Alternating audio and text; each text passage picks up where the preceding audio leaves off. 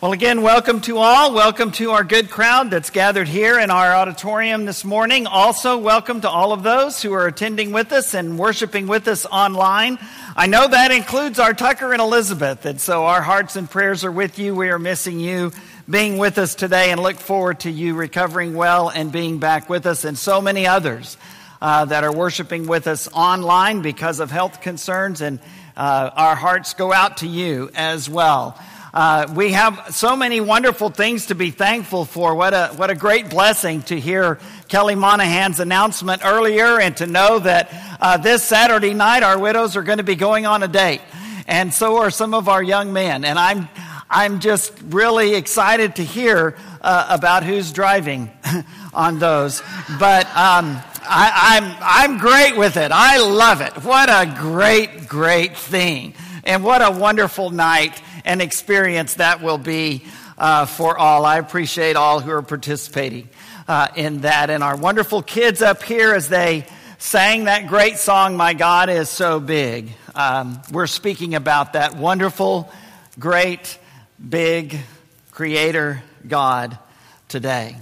Ken Culpepper shared during our shepherd's prayer time from my favorite chapter in the Bible, Romans chapter 8. And it just reminds us that our God is so big and that there's nothing that He cannot do. And that everything that we go through and everything that happens in this world and in this life, in our homes, in our families, in our church, everything, um, He is able to handle. And there's nothing that our great and powerful, big Creator God cannot do. And so we're continuing through Isaiah 40 this morning, as we've done throughout this month. With this statement is how we begin. As the powerful creator, our God is sovereign over all of creation. Isaiah 40 is a great chapter that affirms that great truth. As the powerful creator, our God is sovereign over all of creation.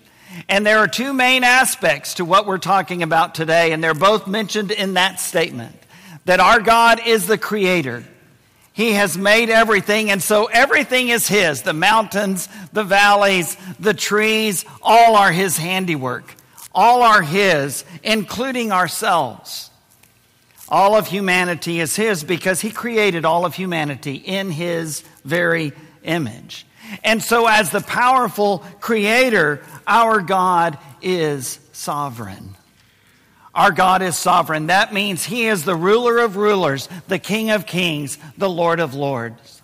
There is no one and nothing in this world that is not subject to God. They may recognize it, they may not. They may acknowledge Him, they may not. But as the powerful creator, our God is sovereign over all of creation. Isaiah 40 affirms the enduring word of God and the incomparable nature of our God. That's what we've seen in the first two lessons this month from Isaiah 40.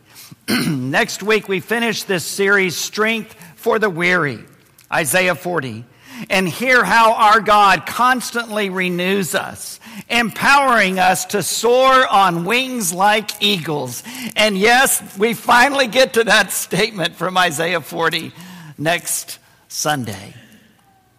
Today, we acknowledge that God alone is sovereign over all because God alone is the maker of everything. And so, first of all, today, from Isaiah 40, verses 21 through 24, our God is the ruler of rulers. If you were filling things out ahead of me and you put King of Kings there or Lord of Lords, that's okay. You still get credit. Our God is the ruler of rulers. From Isaiah chapter 40, beginning in verse 21 Do you not know? Have you not heard? Has it not been told you from the beginning? Have you not understood since the earth was founded? He sits enthroned above the circle of the earth, and its people are like grasshoppers. He stretches out the heavens like a canopy. He spreads them out like a tent to live in. He brings princes to naught and reduces the rulers of this world to nothing. No sooner are they planted, no sooner are they sown, no sooner do they take root in the ground than he blows on them and they wither, and a whirlwind sweeps them away like chaff. Do you not know? Have you not heard? the rhetorical questions that begin this passage, Isaiah uses those questions a couple of times in Isaiah chapter 40. And it's just a reminder to us of what we already know and what should never completely leave our consciousness. Do you not know? Have you not heard? Have you not been told this from the beginning? Have you not understood since the earth was founded? That our God is sovereign. He is the ruler of rulers. He sits enthroned above it all, Isaiah says. He sits enthroned above the circle of the earth, and its people are like grasshoppers. And in our day, unlike Isaiah's day in the 8th century BC, we've been up high. We've flown before. Many of us have. And you look as you're flying up and, and you begin to see that all those people down there are beginning to look just like grasshoppers until you can't see them anymore at all. And yet, however high we go, a thousand feet, 30,000 feet, astronauts who have flown into outer space, it can't begin to compare with God's view. As creator, he sees it all. And he sees it from far above all of creation.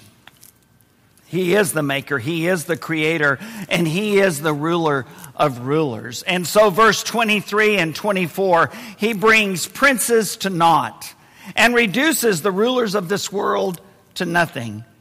no sooner are they planted, no sooner are they sown, no sooner do they take root in the ground than He blows on them and they wither, and a whirlwind sweeps them away like chaff. Isaiah acknowledges that there is one sovereign over all of the rulers of mankind on this earth at this moment. And that that's always been the case.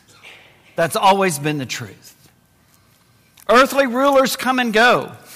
Earthly kingdoms, earthly nations come and go. But our God and the Word of God endures forever. He is always there. He has always been there, and He always will be there. And you can't say that about earthly rulers. Even in our own democratic republic in the United States of America, we see rulers come and rulers go. Some we like, some we don't like. And no matter how long those earthly rulers last, they won't last forever. And they only last as long as God allows them to last. They're only in power as long as God is okay with them being in power. Because our God is the ruler of rulers. And so there comes a time when he brings the earthly rulers to naught. When he brings earthly kingdoms and earthly nations to no longer exist. They're planted, they're sown, they take root in the ground, and then he blows on them and they wither and they die.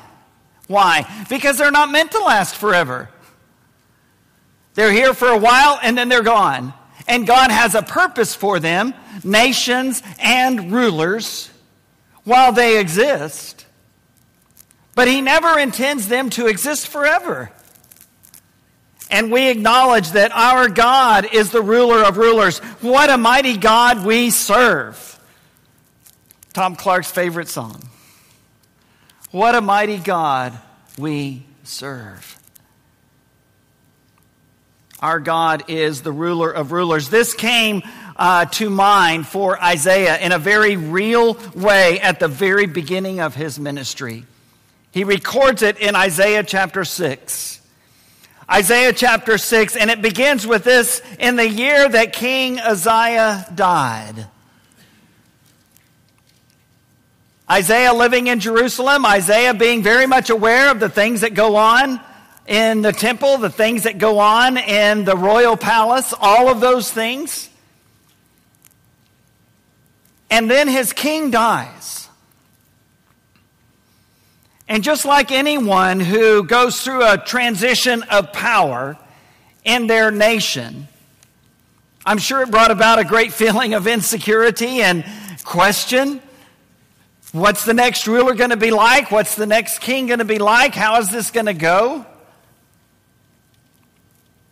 Isaiah 6 In the year that King Uzziah died, I saw the Lord high and exalted, seated on the throne, and the train of his robe filled the temple. Above him were seraphim or angels, each with six wings. With two wings they covered their faces, with two they covered their feet, and with two they were flying. And they were calling to one another, Holy, holy, holy is the King. No, holy, holy, holy is the Lord Almighty. The whole earth, not just Israel, the whole earth is filled with His glory. At the sound of their voices, the doorposts and thresholds shook, and the temple was filled with smoke. Woe to me, I cried. I am ruined, for I am a man of unclean lips, and I live among a people of unclean lips, which to Isaiah's people meant, I'm a leper. I live among lepers. And I have seen the Lord. My eyes have seen the King, the Lord Almighty. Then one of the seraphim flew to me with a live coal in his hand, which he had taken with tongs from the altar. With it he touched my mouth and said, See, this has touched your lips. Your guilt is taken away and your sin atoned for. Then I heard the voice of the Lord saying, Whom shall I send? Who will go for us? And I said, Here am I. Send me. We can just imagine what it would be like to actually get to see or meet the President of the United States or some other high official. And Isaiah, living in Jerusalem, understood that. But now, in the year that King Uzziah died, I saw the Lord, the great I am, the Almighty God. He was the one who was seated on the throne. It was not King Uzziah uh, uh, or any other king that would come after him, but it was the Lord. And I saw him, and I saw the angelic beings all around him, ready to go at a moment's notice at the bidding of his will. And then I realized I'm a, I, I, I am a dead man. I'm a leper. I live in a nation of lepers. And here I am in the presence of the Almighty God, the Lord sitting on the throne. And yet he was healed, and yet he was forgiven. And then he was given a charge, a call, a mission. Who will go for us? Who can we send? And the only right response to acknowledging the sovereignty and the greatness of the God of gods, the ruler of rulers, is repentance and worship and mission. Here am I, Isaiah says, send me. As Chad says in some of our adult classes, we've been talking about love, especially today from 1 Corinthians 13, and it's a very active love. It's a love that does stuff. It's a love that doesn't sit on its hand, but, but it's a love that treats others with kindness and respect and in selflessness seeks to help, seeks to forgive. Isaiah says, Here am I, send me. Why? Because he had a picture and a vision of the one true and living God on the throne. And when we have that vision, when we realize that it is God who is the sovereign. It is God who is the ruler of rulers. It is God who is our ultimate king. We respond in the same way with repentance, with worship, with mission. In Deuteronomy chapter 10, in Moses' day, it records in verse 17, the Lord your God is God of gods and Lord of lords, the great God, mighty and awesome. If you're following along with our daily Bible reading, then you know that that's right where we are right now. We're with Moses and Aaron standing before Pharaoh, challenging him, let my people go. Pharaoh, the most powerful sovereign in the world, was about to get a lesson in how little power and authority he actually had.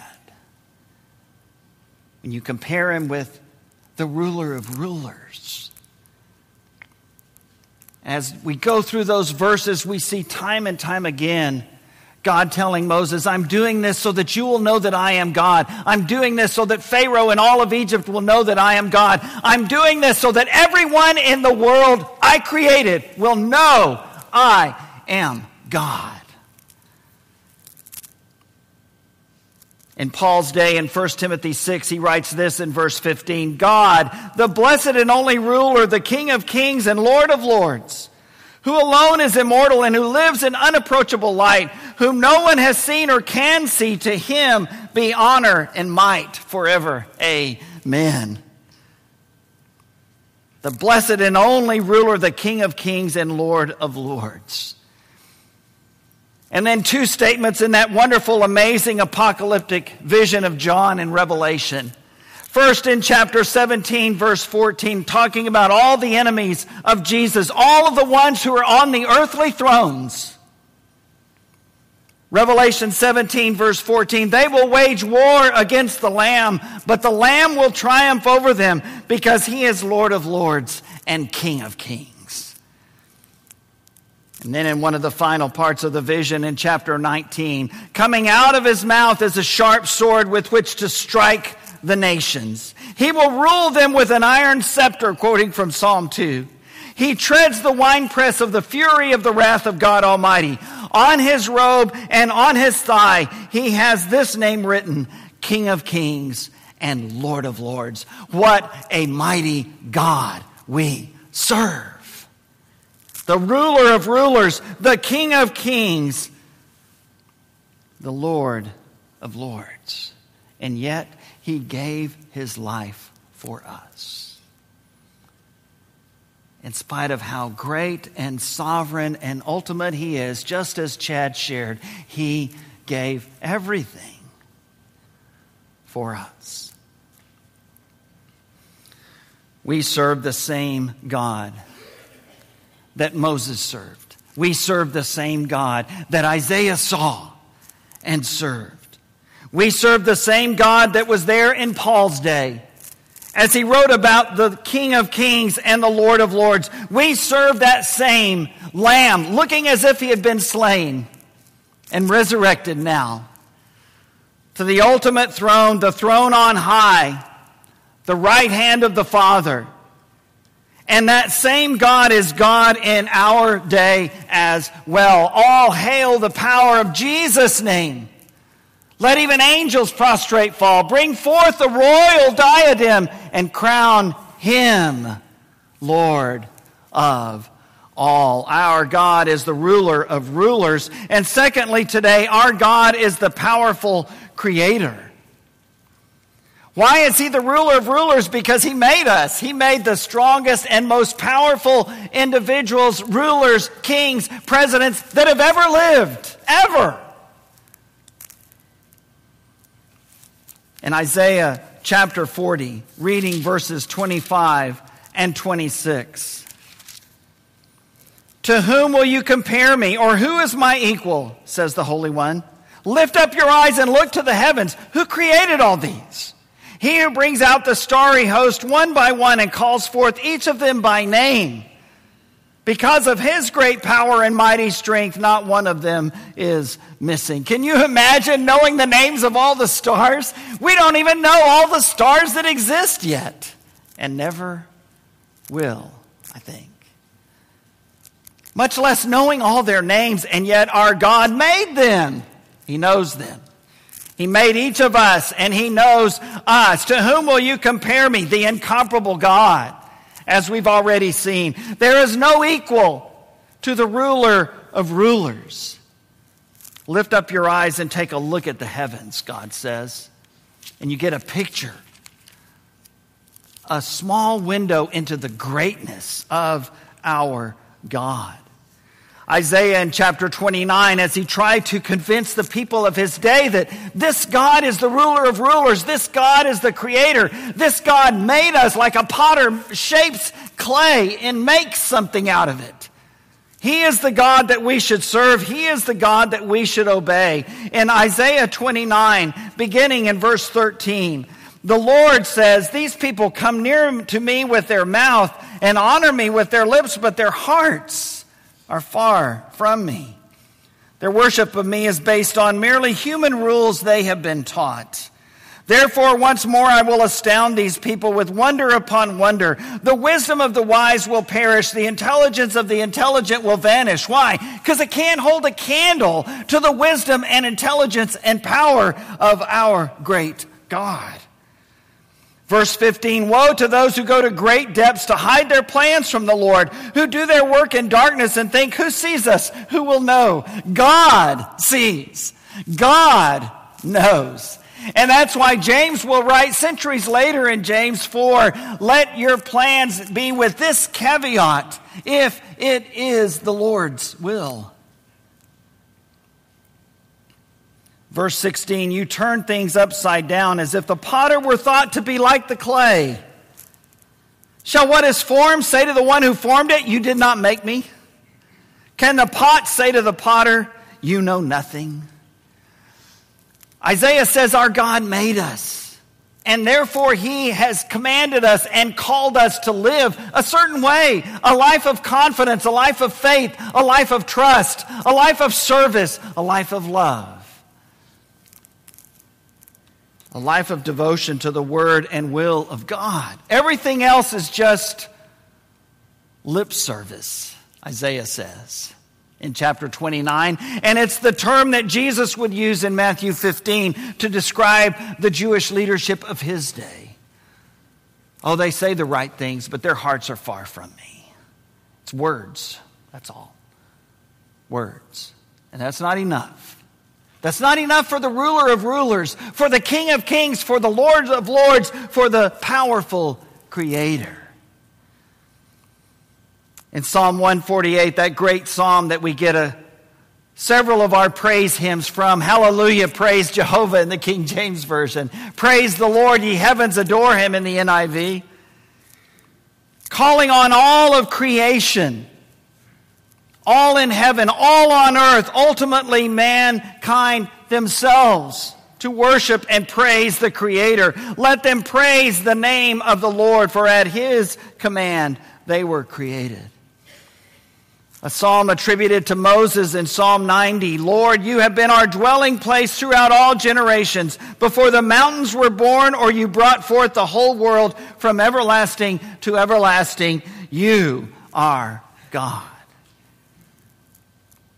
In Psalm 8, David is, is, finds it incredible that as little as we are and as vast and great as God is, yet he has allowed us to be in charge of everything here on earth. And the writer of Hebrews takes that and applies it to Jesus Christ, but in a completely different way. When he says, as great as God is, as little as humanity is, yet God became human made himself even lower than the angels, emptied himself. Paul's words in that great second chapter of Philippians. We know that our God is the powerful creator. Genesis 1 and 2, in the beginning, God created the heaven and the earth. John 1 1, in the beginning was the Word, and the Word was with God, and the Word was God, and the Word was active in creation, and then the Word became flesh and lived for a while among us. Colossians 1 praises Jesus as the Creator. John 1 does the same. That should change everything about us. That there is a Creator. That our God is that powerful Creator. And because of that, He is the ruler of rulers. And so the belief that our God is the King of kings and the creator of all changes everything. It changes everything. This belief that our God is the King of kings and the creator changes everything. Now I, I realize I don't call my own shots. I look to the one who made me and will follow him and his will in all. I will acknowledge that I am the clay pot, that he alone is the potter. And so, therefore, he has made me and he has called me to live to his glory and according to his will. The belief that our God is the King of kings and the creator of all changes everything. Everything. And it gives us, first of all, direction and purpose. It gives us direction and purpose. Why? Because the clay pot looks to the potter to, and asks, How am I supposed to live? It gives us direction and it gives us purpose. It gives us a mission. Our purpose is no longer to get what I can get and to make sure everything is possible, can go my way, and can be like I want.